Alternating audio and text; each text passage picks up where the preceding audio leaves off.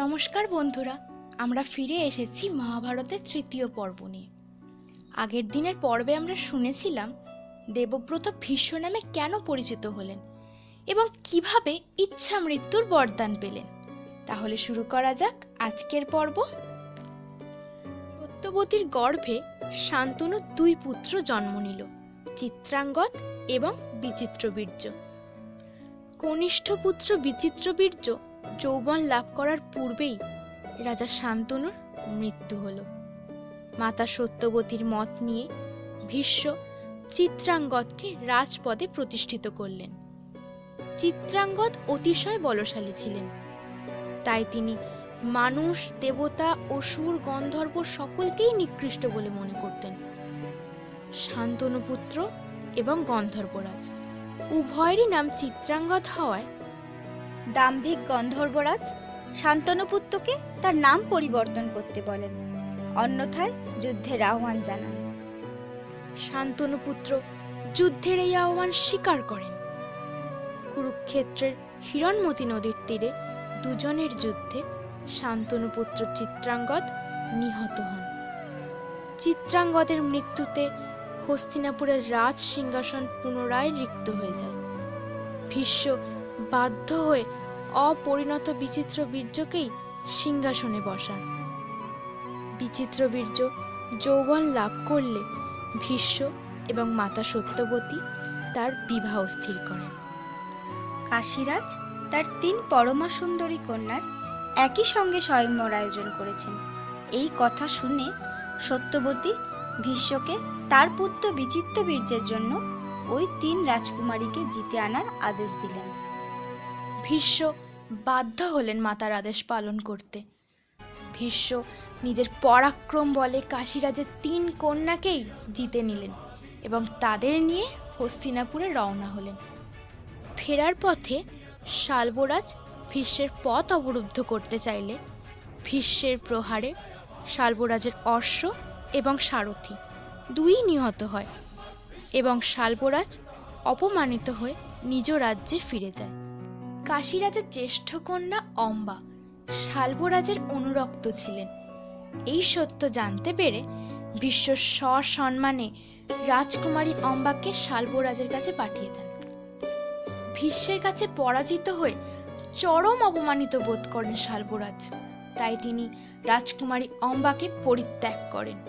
পরিত্যক্তা রাজকুমারী অম্বা ফিরে এসে ভীষ্মকে জানায়, তার এই পরিস্থিতির জন্য ভীষ্মই দায়ী। আর ভীষ্মই তো তাকে স্বয়ংবর সভায় জিতেছেন। তাই ভীষ্মকেই অম্বার সাথে বিবাহ করতে হবে। ভীষ্ম প্রতিজ্ঞাবদ্ধ হওয়ায় তিনি জানান, বিবাহ করা তার পক্ষে সম্ভব নয়। ভীষ্ম তার ভ্রাতা বিচিত্র বীর্যের জন্য তাদের জিতেছেন। নিজের জন্য নয়। এই কথা শুনে রাজকুমারী ক্রুদ্ধ হন।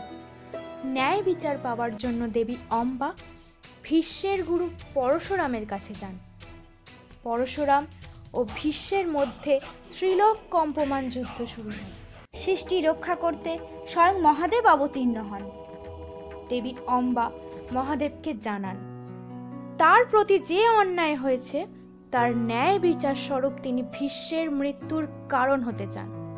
মহাদেব তাকে আশীর্বাদ দিয়ে বলেন, অম্বারূপে এই কার্য সম্ভব নয়। পরবর্তী জন্মে সে যদি কোনো মহৎ কার্যের সঙ্গে যুক্ত হয় তখন অবশ্যই বিশ্বের মৃত্যুর কারণ হবে। উক্ত শর্তে ভীষ্ম সম্মতি জানান এবং বলেন পরবর্তী জন্মে সে যদি রণক্ষেত্রে ভীষ্মের সম্মুখীন হয় ভীষ্ম সেই মুহূর্তেই অস্ত্র ত্যাগ করবেন এবং তার হাতেই মৃত্যুবরণ করবেন। এই কথা শোনা মাত্র দেবী অম্বা দেহত্যাগ করলেন। ভীষ্ম, অন্য দুই রাজকুমারী অম্বিকা এবং অম্বালিকাকে নিজ অনুজ বিচিত্রবীর্যের সঙ্গে বিবাহ দিলেন। বিবাহের কিছুকাল পরেই যক্ষায় আক্রান্ত হয়ে বিচিত্রবীর্য মারা গেলেন। পুত্র শোকাহত সত্যবতী নিজের বংশ রক্ষার কোনো পথ না খুঁজে পেয়ে ভীষ্মকেই নিজের প্রতিজ্ঞা ভঙ্গ করে বিবাহের জন্য অনুরোধ করলেন। দৃঢ় প্রতিজ্ঞ ভীষ্ম জানালেন। প্রতিজ্ঞা ভঙ্গ করা তার কাছে নরক যাতনার সমতুল্য। তাই তার পক্ষে প্রতিজ্ঞা ভঙ্গ করা কোনো মতেই সম্ভব নয়। বংশ রক্ষার জন্য অন্য কোনো উপায় অবলম্বন করতে হবে। ভীষ্ম এবং সত্যবতী আলোচনার মাধ্যমে স্থির করলেন। সত্যবতীর বিবাহ পূর্ববর্তী পুত্র ঋষি ব্যাসদেবের মাধ্যমেই কুরুবংশ রক্ষা হবে। অতঃপর রাজবধূ অম্বিকা ব্যাসদেবের আশীর্বাদে কুরুবংশের জ্যেষ্ঠ পুত্র লাভ করলেন।